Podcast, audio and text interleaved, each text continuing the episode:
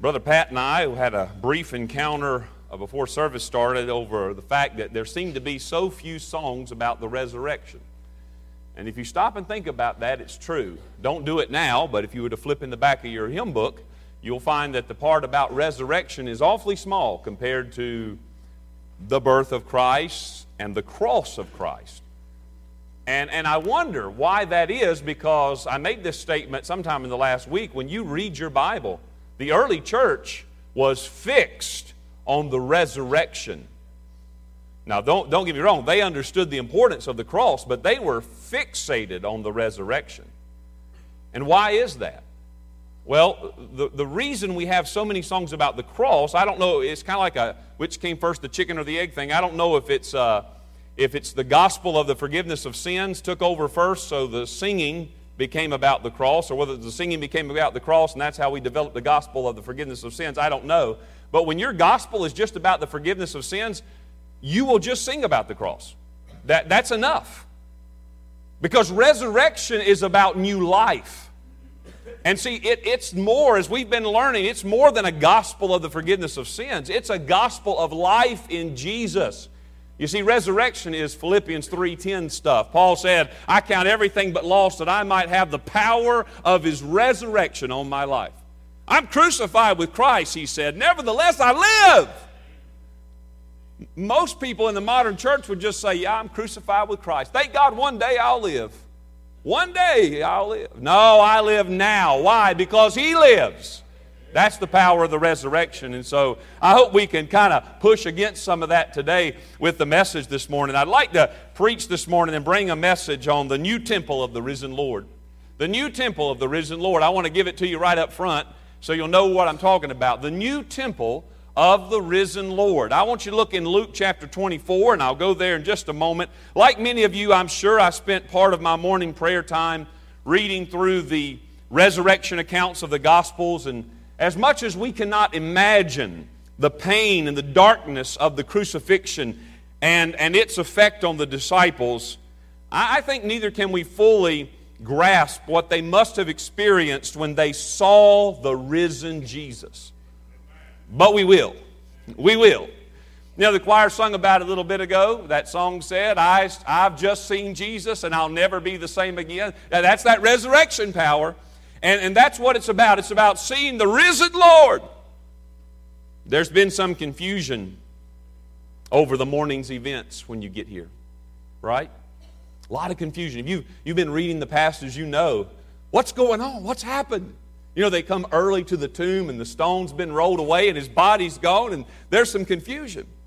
Uh, there's been confusion among uh, the, the, the Romans, there'll be confusion among the Jewish religious leaders confusion among the disciples. There have been, think about all that's happened. There's been angelic appearances, which they're still trying to piece together what are they talking about? There, there's been, more importantly, Jesus appearances. And those have really stirred things up. You know, the first one he appeared to was Mary Magdalene. I don't know all the reasons why. I don't have all the answers, but what an honor to be the first one to see the risen Lord. She was confused at first, but you know, that visit with Mary turned into a time of rejoicing right there in the garden, right there by the tomb. Well, I tell you what, the garden's been a special place, hasn't it? It all, it all came down, crashing down in a garden a long time ago. But boy, here a little bit closer to our day, it got all put back together in a garden. And Jesus was buried in a tomb in a garden. But that morning there was rejoicing uh, by that empty tomb in the garden. Here in a little while, he meets with those two disciples on the road to Emmaus, and they're a little confused too. But that was a, a, an encounter of reminding. And when they met him, he reminded them of all that the Bible had said and reminded them of all that it, all of it was necessary. It had to happen. And so, what a great time. And then, of course, before he vanished, they, they discerned that it was him. There had been the encounter with Peter. Now, I know there's the encounter in, in, uh, in chapter 21 of John, but there seems to have been some other encounter. I, I, I, don't know when it happens, but it's referred to by Paul in, in 1 Corinthians 15, and it's referred to in uh, one of the gospel accounts here on the, on the resurrection that he'd appeared to Cephas. I think it's Mark 16 that says it. And I know this I know that whenever that, that, that encounter happened, whenever Peter first saw him, I, I speculate and use my imagination a little bit. It could be that it wasn't a, a, a exchange of words encounter. You remember the last time Peter had seen Jesus, it was a look. It was out, and Peter had been by the fire, and he denied the Lord three times. And the, Jesus looked at him, and Peter saw Jesus, and he went out and wept bitterly. And I just wonder if somewhere that morning Peter had had an encounter where he saw the Lord, and, and uh, maybe even like those disciples on the road to Emmaus, didn't understand it at first. When he first saw him, something looked familiar, but it wasn't clear, and as he walked away, it dawned on him. Was that him? I'll tell you this for Mary, it was an encounter of rejoicing, and for those Emmaus disciples, it was an encounter of reminding. But for Peter, it was an encounter of restoration. He was restoring Peter from that place that he had failed to, and thank God for his mercy and grace. I think about the 11. They're in the upper room, and later he appears to them. Just, I mean, they're sitting there, they're all talking about it. The, the, the women have come back and said, We saw him. Peter's probably said something, or maybe he's holding back, I don't know, but he's thinking about all this. Then these two disciples from Emmaus come running in, and they say, Hey, we just saw the Lord. And they're all trying to figure out, I, I just don't know about this. I mean, yeah, I know we saw some angels, Peter and John, you know, and, and about that time Jesus appears in the room. And he says, Peace, peace be unto you, fellas. Uh, Calm down, everybody. It's all right. I told you from the beginning this was going to be okay. I mean, that's my interpretation of that. Peace be unto you. But that encounter was an encounter of rebuking. The Bible says that he rebuked them because of their unbelief, because they had not believed the things that he'd said. And I don't believe he rebuked them in a harsh, mean way. I believe he just spoke truth that caused their hearts to melt and say, Oh, yes, Lord, we should have remembered what you said. And that word remember is prominent in this whole, whole thing because, you know, one of the problems that the people of God have always had is forgetting, haven't we? And uh, he uses that word a lot in the resurrection day. But I want to call your attention now to the end of Luke chapter 24. Because the resurrection having happened, the final thing that Jesus gives the disciples and us is the Great Commission. But I want to see something in this today. In Luke 24, we'll begin reading verse 45. And uh, Luke 20, 24, not 23. I'll get with you where you guys are. There we are. Then opened he their understanding. Now, this is in the upper room with the disciples, that they might understand the scriptures. And, said unto them, Thus it is written, and thus it behooved Christ to suffer and to rise from the dead the third day, and that repentance and remission of sins should be preached in his name among all nations, beginning at Jerusalem. And ye are witnesses of these things. And behold, I send the promise of my Father upon you. That'd be the Spirit of God. We're going to talk about that promise in a moment. But tarry ye in the city of Jerusalem until ye be endued with power from on high. And he led them out as far as to Bethany, and he lifted up his hands and blessed them. What a moment that must have been. I'd like to stay and just meditate on that one a little bit. Like just to, just to think back over three years of time, all they'd seen, all they'd experienced, words that flooded their soul. You know it did because they copied them down for us. And in that moment of some confusion, some uncertainty, but faith and trusting Him, knowing that our Lord is risen and He's about to leave, we don't understand it all, but He reaches out His hands and He blesses them. What a moment that must have been.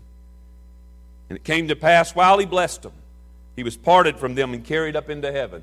Well, they saw some things other people have never seen. But one day we will. And they worshiped him and returned to Jerusalem with great joy. And verse 53 is of interest this morning, and were continually in the temple praising and blessing God. Amen. I tell you, something happened to those fellas and those ladies that day. I mean, it, they, I mean, they had been being changed. But oh, I tell you, resurrection changes everything. Knowing Jesus lives changes everything. And more importantly, knowing the Jesus that lives changes everything.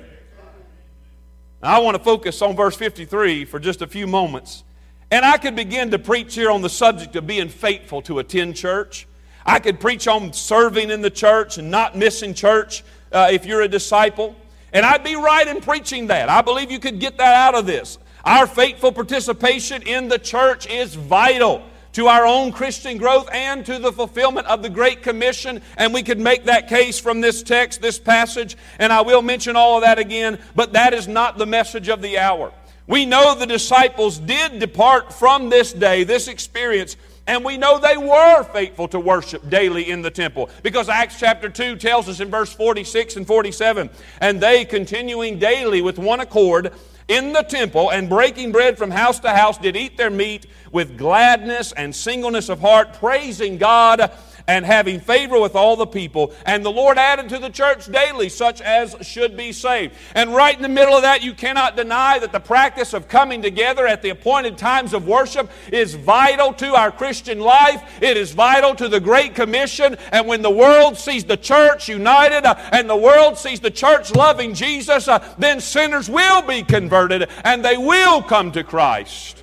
Why are there no great movements of be, people being born again in our day? Why is everybody getting born again, getting born again out of the church pews? It makes you think, doesn't it? The world doesn't see what I think they were seeing that day. Oh, but see, He lives. So we can have that. We can have that kind of resurrection life in our life when you go out on the job and you're out at the grocery store and you're doing all those day to day things. Uh, people ought to see something of your love for Jesus that would compel them to come and say, Tell us about this truth that you have in your heart. Peter and John would encounter a lame man outside the gate of the temple in Acts 5 because they were on their way to the hour of prayer. But there's another application that I want to bring to you this morning. One tied directly to the resurrection of Jesus, one which is even greater and more uh, heart uplifting, and it is this the reason that they were continually in the temple praising and blessing God from that time on is because from that day on they began to understand that they now were the temple of God. Friends, something changed on this occasion. They not only, or they no longer had to just go to the temple, but it was dawning upon them that a promise that had been foretold for centuries had now come to pass that they themselves had become the temple of God. And my friends, this is an exciting and convicting and energizing and demanding and wonderful and worshipful truth. You see, long had God promised that there would come a day uh, when He would no longer be above His people, no longer be around His people, uh, but He would be in His people. Uh, and Ezekiel had captured this, Ezekiel chapter 36. Listen to these verses, verse 26 and 27. A new heart also will I give you, and a new spirit will I put within you. And I will take away the stony heart of your flesh, and I will give you an heart of flesh. And I will put my spirit within you, and cause you to walk in my statutes, uh, and ye shall keep my judgments and do them. You see, for all these many years and all these many centuries, they had gone to the temple to pray. They'd gone to the temple to make offerings and sacrifices and get blessings. Uh, and they'd gone to the temple to fulfill all their obligations. Uh, but now something has changed. Uh, something is new. You see, that veil of the temple was rent in twain from the top to the bottom when Jesus died on the cross. And, old church, a new hour had come into the world. Hebrews chapter 10. Listen to these verses, verse 19 through 22. Having therefore, brethren, boldness to enter into the holiest uh, by the blood of Jesus, by a new and living way, which he hath consecrated for us through the veil, that is to say, his flesh. And having an high priest over the house of God, that's Jesus, let us draw near with a true heart in full assurance of faith, having our hearts sprinkled from an evil conscience and our bodies washed with pure water. You see, we have become the ones uh, who can enter into the holiest place uh, anytime, uh, anywhere, in any place. This had been promised and foretold and hoped for for thousands of years. From the first days of building the tabernacle in the wilderness with Moses all the way to Solomon's temple. Through it all, there had been a promise and there was a hope that one day God would no longer have to be found in a certain place and at a certain time. Do you remember when Jesus had that encounter with the Samaritan woman? Let's pick up it in chapter 4 of John, verse 20. Our fathers worshiped in this mountain, she said. And ye say that in Jerusalem is the place where men ought to worship. Jesus saith unto her, Woman, believe me. The hour cometh when ye shall neither in this mountain nor yet at Jerusalem worship the Father. Ye worship ye know not what. We know what we worship, for salvation is of the Jews. But the hour cometh, and now is, when the true worshipers shall worship the Father in spirit and in truth. For the Father seeketh such to worship him. God is a spirit, and they that worship him must worship him in spirit and in truth. You see, church, Jesus had made this declaration. John chapter 2, verse 18 and 22. Then answered the Jews and said unto him, What sign showest thou unto us, seeing that thou doest these things? Do you know what Jesus had done? He just ran them out of the temple. He just proclaimed that a new sheriff was in town. And they said, Who gives you the authority? What, what, show us a sign. Jesus answered and said unto them, Destroy this temple, and in three days I will raise it up. Then said the Jews, Forty and six years was this temple in building, and wilt thou rear it up in three days? But he spake of the temple of his body. And when therefore he was risen from the dead, his disciples remembered that he had said this unto them, and they believed the scripture and the word which Jesus had said. Now, friends, listen Jesus died bodily and he rose bodily, but he now has another body to go with that body. You see, Ephesians 5:30, Paul says, For we are members of his body, of his flesh, and of his bones. And Paul said in Romans chapter 12, verse 4 and 5, For as we have many members in one body, and all members have not the same office, so we, being many, are one body in Christ, and every one members one of another. And in those last days before the cross, Jesus, if you remember, had spent a lot of time in and around the temple. That's no coincidence. Every day he went into Jerusalem, he made a beeline to the temple. And when he was in the temple in all those days, you remember he cleansed the temple? You remember he was teaching daily in the temple? You remember he was confronted by the Pharisees and the leaders in the temple? And in Matthew 21, he gave them this parable which I mentioned during the Jubilee meeting, and it captured my attention and still holds my attention. He said to him in Matthew 21, verse 42 and verse 44, He said, Did ye never read in the scriptures, the stone which the builders rejected, the same has become the head of the corner? That is the cornerstone. This is the Lord's doing, and it is marvelous in our eyes. Therefore say I unto you, the kingdom of God shall be taken from you and given to a nation bringing forth the fruits thereof. And whosoever shall fall on this stone shall be broken, but on whomsoever it shall fall, it shall grind him to powder. And I want you to know that Jesus was telling them a new day has come. This temple's about to come down, but I'm going to be laid as the chief cornerstone of the new temple. And if you don't build on me, friends, you're going nowhere. If you don't build on me, you have no hope. You don't have any life. Jesus said, I will be the cornerstone of the new temple. He'd been in the temple watching the widow give her two mites. And when they had come out, the disciples were in all of the temple's magnificence. And in Luke 21, verse 5 and 6, some spake of the temple, how it was adorned with godly stones and gifts. He said, As for these things which ye behold, Jesus said, the days will come in which there shall not be left one stone upon another that shall not be thrown down. Oh, you see, they, their whole life they'd been in all that temple. I mean, many of them, they only got to maybe go to Jerusalem maybe once in a lifetime. Some may never have made it. I'm talking about Jewish people scattered all over the place. The, the temple was special in that special city known as Jerusalem. And they're standing there looking at it saying, Oh, look at what we've got. Uh, look at what God has given us. Uh, I mean, they were impressed with all that outward religion. Uh, they were impressed with all those formalities. They were impressed with all those systems of rules uh, and regulations. Uh, they were impressed with their religion uh, and how devout it made them feel. but Jesus said, I'm giving you a heads up, boys. it's all coming down. I'm bringing down the house. it's going to be a new world world. And friends, it was when Jesus rose from the grave. There's a new temple. Clearly, this had been a regular point of emphasis for Jesus. Because even when he was on the cross, they threw it back in his face. Matthew 27, verse 39 and 40. And they that passed by reviled him, wagging their heads and saying, Oh, thou that destroyest the temple and buildest it in three days. How about just save yourself?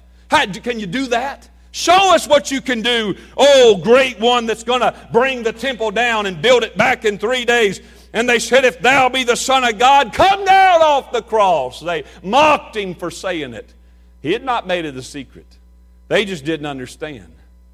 It's been a true sore spot for them the whole time. It was a threat to their religion. And we who believe have been now made part of this new temple. And the wonderful doctrine of the holy indwelling of God is always a threat to religion. I'm going to step out on a little line of boldness and say there's some of you this morning that are perplexed and bored to tears out of your mind. You got no clue what I'm talking about. I want to invite you to listen to your heart this morning. I want to invite you to examine yourselves and find out why, why am I not stirred by this doctrine? What's going on in my life? To think that as the Bible had said, God, the Holy God, would come and dwell in us. And we would give him a wink and a nod. There's something wrong. Something wrong. Paul had wrote about this great mystery in Colossians 1, verse 25 and 27. He said, Whereof I am made a minister, according to the dispensation of God, which is given to me for you to fulfill the word of God. Listen, even the mystery which hath been hid from ages and from generations, and is now made manifest to the saints, to whom God would make known what is the riches of the glory of his, this mystery among the Gentiles, which is Christ in you, the hope of glory. What's in you this morning?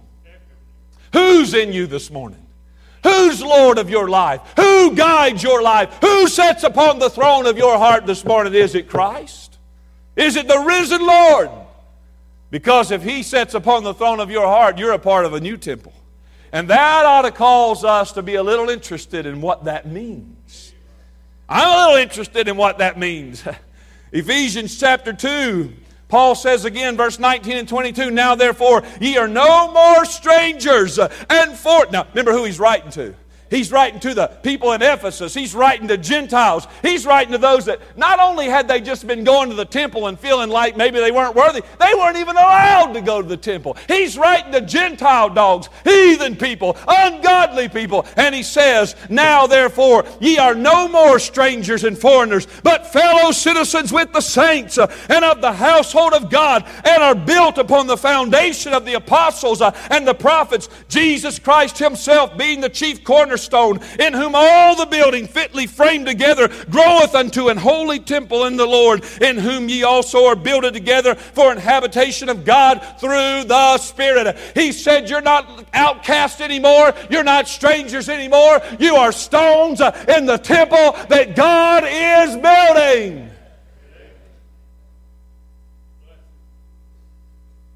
Now, that does compel a question. If I'm a part of the temple, how, outside of this gathering this morning, has any worship, praise, offerings, and sacrifices been made in my life? Because it ain't about this building. I'm going to let you in on a little secret. It ain't even about this hour on Sunday morning. We just do that so everybody knows when to show up. I'm to be honest with you, there's people all over the world that meet at other times. I don't care if you meet on Friday night. I don't care if you meet on Thursday at lunch. I don't care when you meet. The church needs to get together. We set a time so you know when to show up. But if you show up just to get in on it and then get back out of it and go about your life, friend, you're not a part of the temple. The temple's always the temple. And it doesn't matter where we are. You ever seen those? Uh, I don't know. I'm thinking of something probably carnal. Uh, I know it's in a movie, but I can't remember what how they would set up, you know, they set up those different places and they shoot those beams to create like a field around things, you know. I mean, that's how we are.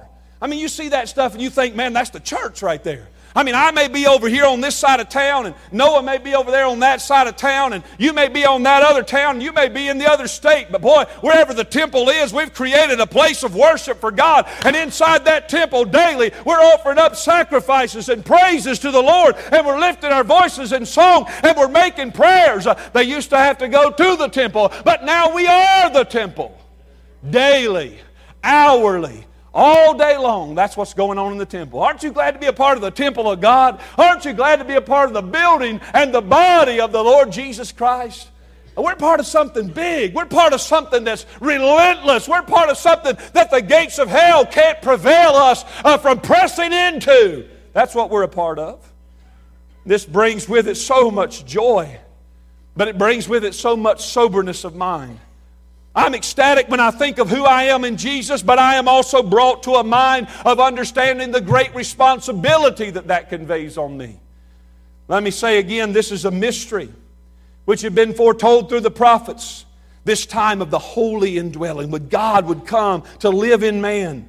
First, He did it in Jesus, and then to all who believe. Jesus is the cornerstone of the new temple, and the apostles and the prophets, they make the foundation upon which we are built into the living temple of the living God. Paul goes on to make it clear that we, as the new temple of God, that that brings with it certain uh, expectations.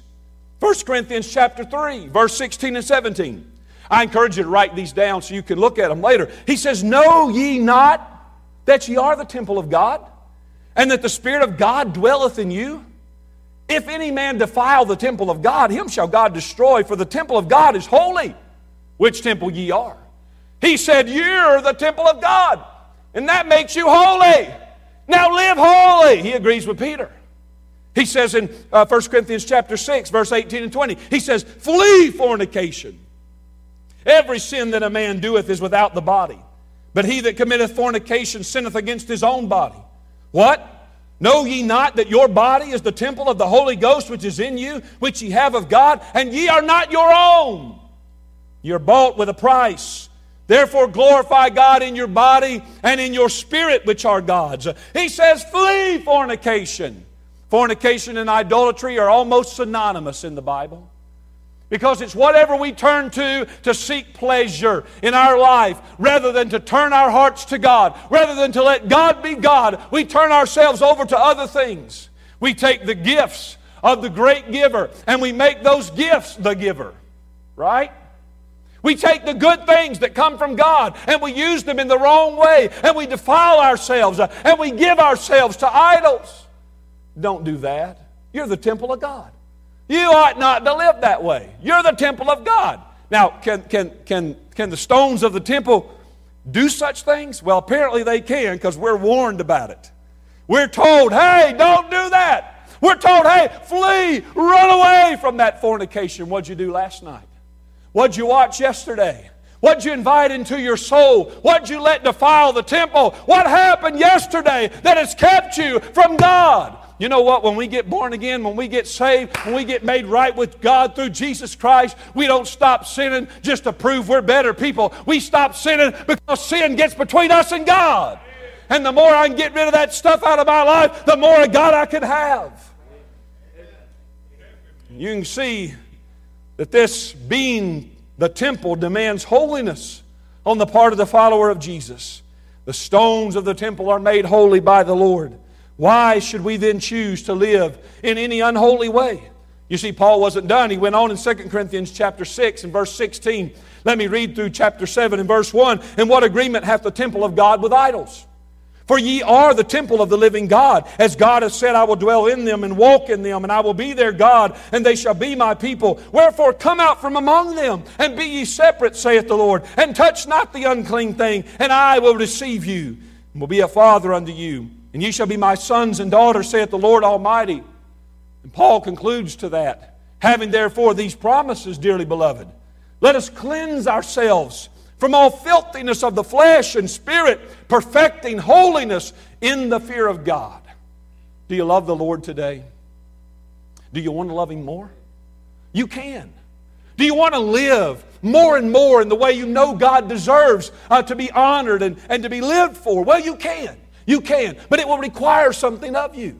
You see, it will require you to come out from among some of the stuff that is keeping you from being holy as you ought to be. And God will help you if you'll do that.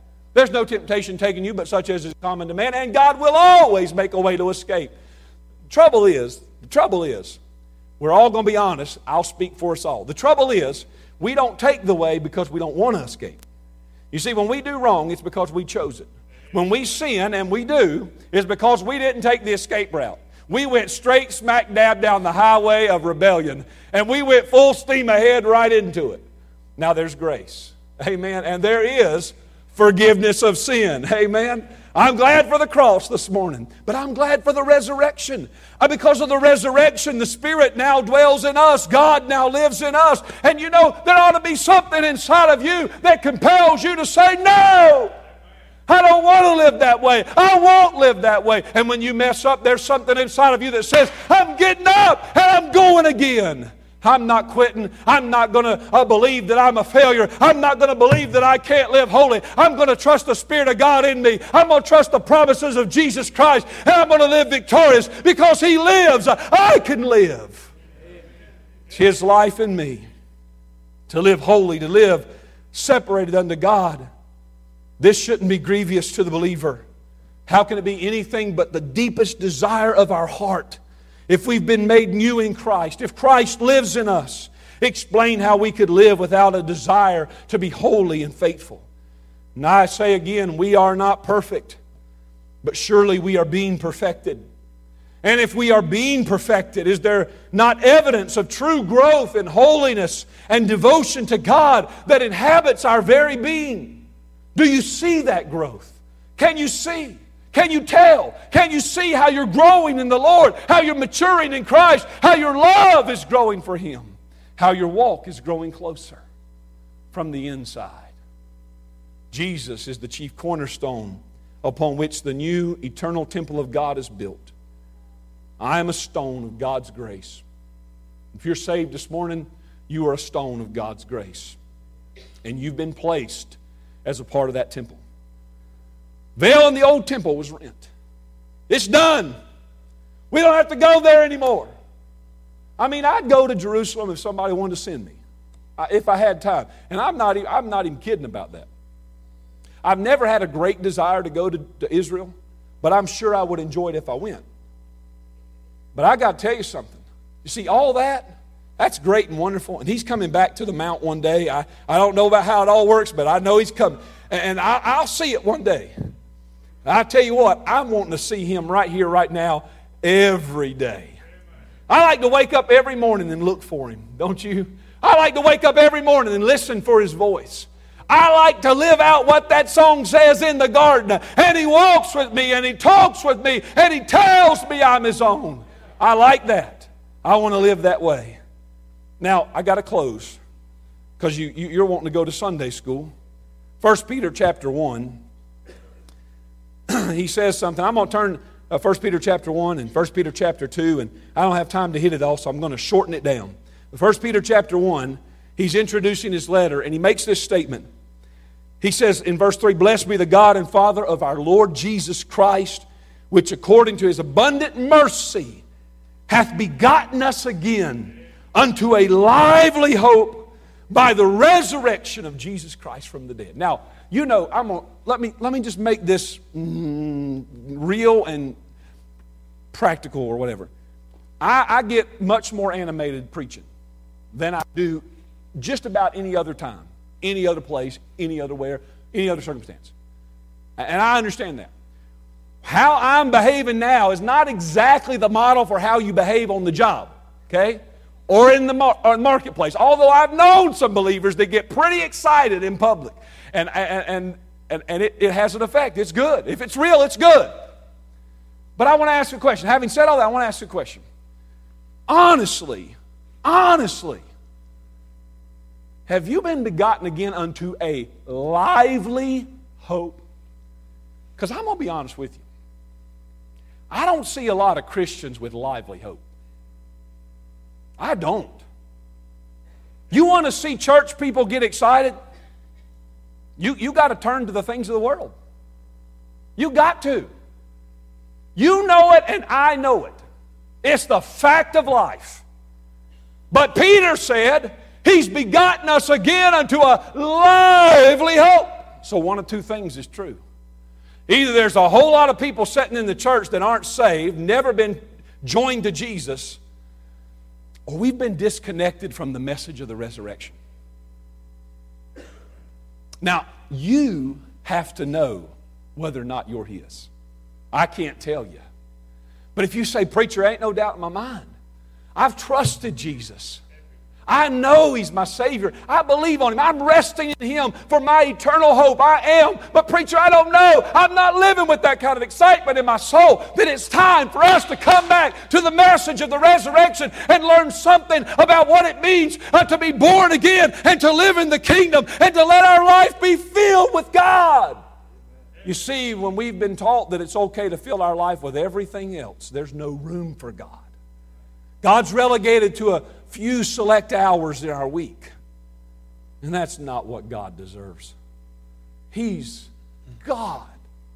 Detour, detour, detour. I was listening to a guy yesterday talking about um, uh, whether or not uh, the Bible uh, allows for there to be aliens. Oh, it was fun. I enjoyed it. And the guy was answering the question. He done a really good job with it. It was just a question that, that somebody had asked. And, and he said, You know, uh, there's been a lot of debate over that through the years. Uh, he said, I wouldn't hang my hope of eternal life on whichever way you go. But he made a statement. He said, But when I was studying this, and I won't get the names and numbers right. He said, When I was studying this, he said, One thing I did conclude, because the guy that was with him said, Well, let me ask you this. If there were aliens, is it possible, do we need to be afraid that they could come and do harm to us? Because, you know, that's what all the movies are about the alien invasion. And he said, Well, I think I can answer that one. He said, from the research I did, he said the nearest star, and I don't remember the name of it, but it's Polar something another another. He said the nearest star, based on the time it took us in the Apollo mission to travel to the moon, which was three days, I think, he said the nearest star, it would take us 872,000 years to get there. He said that, and I was driving and I kept my hands on the wheel, but I said, Woo! Yes, that's big. I ain't exaggerating. It was almost like that. I was by myself in the car. But I had to play it again when I got Athena in the car. That's big. And, and I wasn't worried about the aliens. What it made me think was, how big God is. How big God is. Now, there's an old worn out story. I'll just borrow it. You know it and condense it down about the little girl that said, If I've asked Jesus to live in me and I'm as little as I am, he as big as he is, shouldn't he stick out somewhere? I mean, there's merit to that story. He's a big God. If He dwells inside of us, how could we ever be the same? How could we ever live without lively hope? What stirs you? What stirs you? What, what, what, what? You know, Jesus said, you fall on this, it'll break you. But if it falls on you, it's going to crush you to powder. I don't know that I understand all that, but I know this. I fell on it one day. I've been broke. And every now and then I still just kind of lay over on it and it breaks me. It breaks me. I'd rather have Jesus than silver or gold. I'm thankful for the resurrection of Jesus Christ. I'm thankful that I belong to Him and that I'm a stone in that temple. I don't have time to preach anymore, so I'll just direct you to go to second, uh, 1 Peter chapter 2 and read that, but he talks about us being those stones in the temple. And it's a great passage of Scripture. And if you look at it, you'll see, you'll see that he talks about our position, that we've been chosen and placed just in the right spot in the temple. You have a place you fit in. You, you fit in this fellowship today. Thank God for that. And, and he tells us that we have a purpose. We're a priesthood to offer up praises unto God. You know, the world ought to hear that. Every now and then, I don't do it. I don't know if it's because I'm not bold enough or because it, it, it is what I tell myself that I don't want to be a jerk. But uh, you know how you go to places, you pull up at gas stations, and people are just blasting their music? Like, I don't care that they listen to that. that that's fine, but I didn't choose to listen to that. And I always say to myself, I ought to crank up the primitive quartet as loud as I can right here. Now, I, I, I think that that's probably being a jerk. but you know what? I ought to be a temple in, in, such a way that the praises of God are so much constant in my heart that if I have a chance to speak to that person, I'd never speak to that person with a bad attitude. I'd never speak to that person blasting their radio like they're the bad guy. I'd speak to them with love. I'd speak to them the praise of God. I, I, that's the way we ought to live because we're stones, we're temp- in the temple. He talks about our praise. We've been called out and we made new. And he talks about our pattern. which is to live like Jesus every day. So, would you bow your heads with me just a moment? The resurrection was the beginning of the new temple, the holy indwelling of God and His people. This new temple is the way in which we carry forth the Great Commission, which was the order that Christ gave after His resurrection. It's what we're to be doing. Right? That's why we're here on this earth right now, each one of us.